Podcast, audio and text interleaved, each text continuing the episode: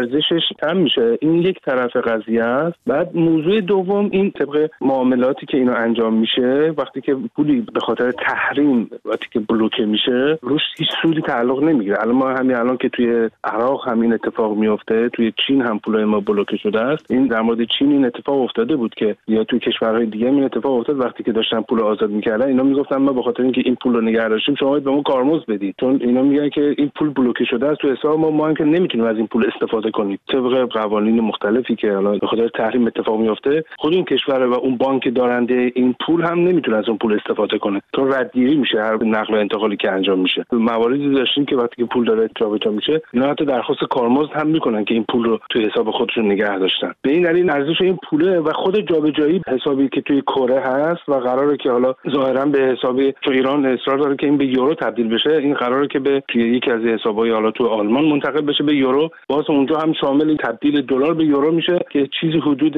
5 میلیارد در میاد 5400 از اون طرف هم این نقل و انتقال به آلمان هم باز خود 15 درصد کارمزد داره. البته آقای یعنی فرزین گفتن که کشور سالس هزینه تبدیل رو به عهده می‌گیره. من نمی‌دونم منظورشون چه هست از این موضوع. ببینید ایشون به مدعی که اون کشور سالس قراره که این هزینه رو عهده بگیره. ولی چیزی که من با کارشناسا صحبت می‌کردیم اصلا قراره که از دلار تبدیل به یورو بشه. این خود دلار به تبدیل یورو خب ارزش پول چون تفاوتی که بینشون هست. خود این نقل انتقال حالا حواله باشه سویفت باشه هر چیزی باشه خودش یه کارمزدی داره. چطور ممکنه کشور مثلا کشور مثل آلمان بیاد این کارمزد 15 درصد که نزد فرض می‌گیره مثلا 500 هزار یورو میشه. چرا باید دولت آلمان باید این هزینه قبول کنه؟ یا دولت امریکا یا قطر. من بعید می‌دونم 15 درصد قطعا باید ایران پرداخت کنه. به این دلیل چیزی که در نهایت دست ایران رو می‌گیره به دلیل این حالا این نقل و انتقال این اتفاقات 4 میلیارد 400 هزار یورو در نهایت دست ایران رو می‌گیره از این 7 میلیارد دلاری که توی کل بلوکه شده بوده. و خب موضوع بعدیش هم که استفاده فقط می‌تونه در سه تا مورد باشه که همون غذا و دارو و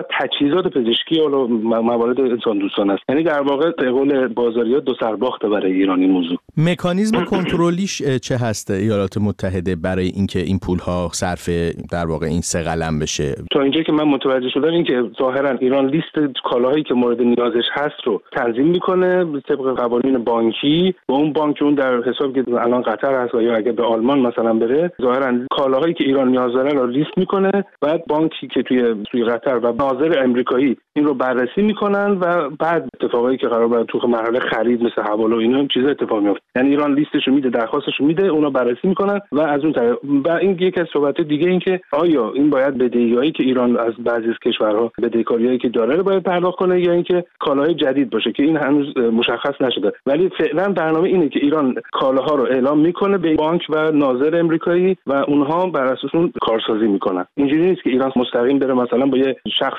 ثالثی معامله کنه و به بانک بگه که بانک مثلا این پول به من بده مثل چیزی که تقریبا تو عراق هست که مثلا پول نفت اینا نه اینجوری نیست. ایران باید با این دو تا ناظر یعنی بانک قطر و خود امریکا باید هماهنگی داشته باشه برای خرید کالا. اون وقت این توی نوسان قیمت دلار در ایران چه تأثیری خواهد گذاشت؟ هنوز توی این دو سه روزه پیامد روشنی رو ما نمی‌بینیم توی بازار ایران. آیا در آینده ممکنه یا نه؟ حجم پول اونقدر نیست که بتونه این کارو بکنه. اگه فرض بگیریم اگه همون 7 میلیارد هم به ایران منتقل بشه حالا بدون هیچ کم و کاستی تقریبا میشه چیزی حدود 20 تا 30 درصد مثلا حالا گردش مالی صادرات ایران مثلا نفت و حالا پتروشیم و اینا. چون فرض بگیریم اگه ایران 70 میلیارد دلار میشه میشه 10 درصد حالا. بنابراین این خودش خیلی حجم بزرگی برای اقتصاد نیست اما قاعدتا ایران باید کالای اساسی بخره. از این بعدش که خب خیلی کمکیه برای ایران که می‌تونه مثلا پولای حالا اگه صادراتی باشه ذخیره کنه. این یک طرف قضیه است. طرف دومش اینه که ایران قبلا زمان دولت روحانی و اینکه دولت خیلی مشکل داشت. علل خصوص سال 99 که خیلی دولت روحانی مشکل نقدینگی کسری و داشت. این پول رو بانک مرکزی این رو تبدیل به ریال کرد و به دولت داد و دولت اون رو به نوعی خرج کرده. پیشخور شده به اصطلاح اقتصادی و این رو مصرف کرده. بنابراین اگه این پول برگرده این پول بانک مرکزی است. یعنی دولت باید به حساب بانک مرکزی بده بانک مرکزی بره مثلا یورو بخره بیاره بذاره تو حساب خودش. و خب این موارد اولا که کردم اگه به یورو بشه میشه 4400 حالا حدودا خیلی رقم بزرگی برای حالا اقتصادی که حالا فرضاً 70 میلیارد دلار صادرات داره رقم خیلی بزرگی نیست که بگیم خیلی تاثیرگذاره. اما خب بالاخره می‌تونه بعضی از اون کسری که بانک مرکزی داره رو پوشش بده. مثلا دولت می‌خواد 4 5 میلیارد دو کالای اساسی وارد کنه. می‌تونه حساب به حساب مثلا اینو انجام بده. در نهایت به نفع دولت خواهد بود. اینکه خب 5 میلیارد دلار از کسری که امسال ممکنه داشته باشه به خاطر صادرات رو جبران می‌کنه و این می‌تونه مثبت باشه. اما در خود قیمت ارز خیلی رقمی نیست چون از کرده این پیشخور شده و خیلی آنچنان بازار ارز خوشبین نیست که تاثیرگذار باشه. خیلی رقمی هم نیست که بخواد بازار رو تغییر بده. گفتگویی بود که با علی رمضانیان کارشناس اقتصادی داشتم راجع به آب رفتن منابع ارزی ایران در کره جنوبی اصطلاحی که این روزها خیلی میشنویم به خاطر اینکه ارزش 7 میلیارد دلاری منابع ارزی بلوکه شده ایران در کره جنوبی به 6 میلیارد اینگونه که کارشناسان اقتصادی میگن کاهش پیدا کرده.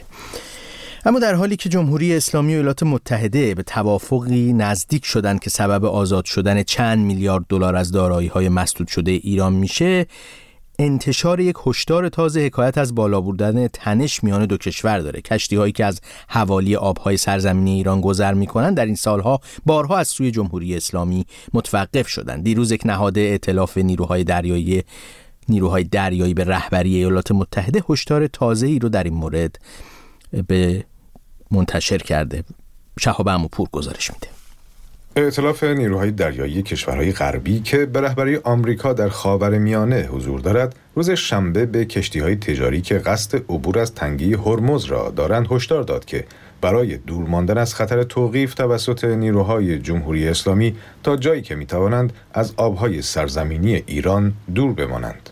مقامات جمهوری اسلامی و آمریکا در این روزها تایید کردند که در حال مذاکره برای آزادی پنج زندانی ایرانی آمریکایی در قبال آزادسازی 6 میلیارد دلار از های مسدود شده ایران در کره جنوبی هستند. اما بر پایه گزارش خبرگزاری آسوشیتد پرس این هشدار تازه نشان دهنده سطح بالای تنش‌ها میان این دو کشور در آبهای منطقه است. تیموتی هاوکینز سخنگوی ناوگان پنجم نیروی دریایی آمریکا صدور هشدار اخیر به دریانوردان را تایید کرد که به گفته او با هدف به حداقل رساندن خطر توقیف در میانه تنش‌های جاری انجام می شود. تیموتی هاوکینز تصریح کرد که آمریکا به دنبال کاهش این تنش هاست. در همین راستا در روزهای پیشین در گزارشی به نقل از پنج مقام نظامی ایالات متحده اعلام شده بود که ارتش آمریکا در حال بررسی مسئله استقرار سربازانش در کشتیهایی تجاری است که از تنگه هرمز گذر می کنند. تنگه هرمز در آبهای سرزمینی دو کشور ایران و عمان قرار دارد. عرض این تنگه در باریکترین ناحیه اش در حدود 33 کیلومتر است. از سوی دیگر یک شرکت امنیت دریانوردی که زیر نظر کشورهای اروپایی اداره می شود نیز در بیانیه‌ای جداگانه در مورد احتمال حمله به یک کشتی در تنگه هرمز در 12 تا 72 ساعت آینده هشدار داد. این شرکت که آگاهی دریایی اروپا در تنگه هرمز نامیده می شود، کشتی برشمرده را از نوع تجاری و با پرچم ناشناخته عنوان کرده است. در این هشدار یادآوری شد که پیش از این هم در پی انتشار هشداری مشابه یک کشتی تجاری از سوی نیروهای جمهوری اسلامی و به گفته این شرکت با بهانه واهی توقیف شده بود. جمهوری اسلامی در سالهای اخیر حملاتی پرشمار را به ضد کشتی های تجاری که از خلیج فارس و دریای عمان گذر می کنند انجام داده است. در میانه بهار امسال یک کشتی که نفت شرکت شورون را در خلیج فارس انتقال می‌داد توسط نیروهای جمهوری اسلامی توقیف شد. اندکی پس از آن این نیروها نفتکش نیووی را نیز توقیف کردند.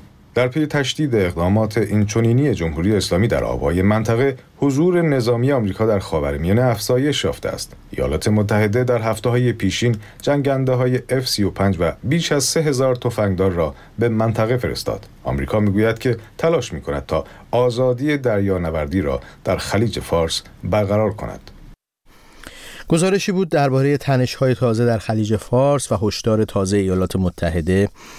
به کشتی ها برای عبور از آبهای سرزمینی ایران. اما در آستانه سالگرد کشته شدن محسا امینی در بازداشت گشت ارشاد فشارهای حکومتی بر خانواده برخی کشته شده های اعتراض ها همینطور دانشجویان و استادان معترض افزایش یافته و شماری از خانواده های معترضان هم اینگونه که در خبرها داشتیم احضار یا بازداشت شدن و همینطور از برگزاری مراسم برای عزیزانشون من شدن. خواهر حدیث نجفی و پدر حمید رضا روحی دو جوان کشته شده اعتراض های زن زندگی آزادی به طور تلویحی اعلام کردند که با فشارهای حکومت ناچارن فعالیت خودشون رو در شبکه های اجتماعی تا پس از سالگرد عزیزانشون متوقف بکنند. در اینجا به پایان این بخش می‌رسیم. من بنیامین صد سپاسگزارم از همراهی شما. با رادیو فردا بمانید. خدا نگهدار.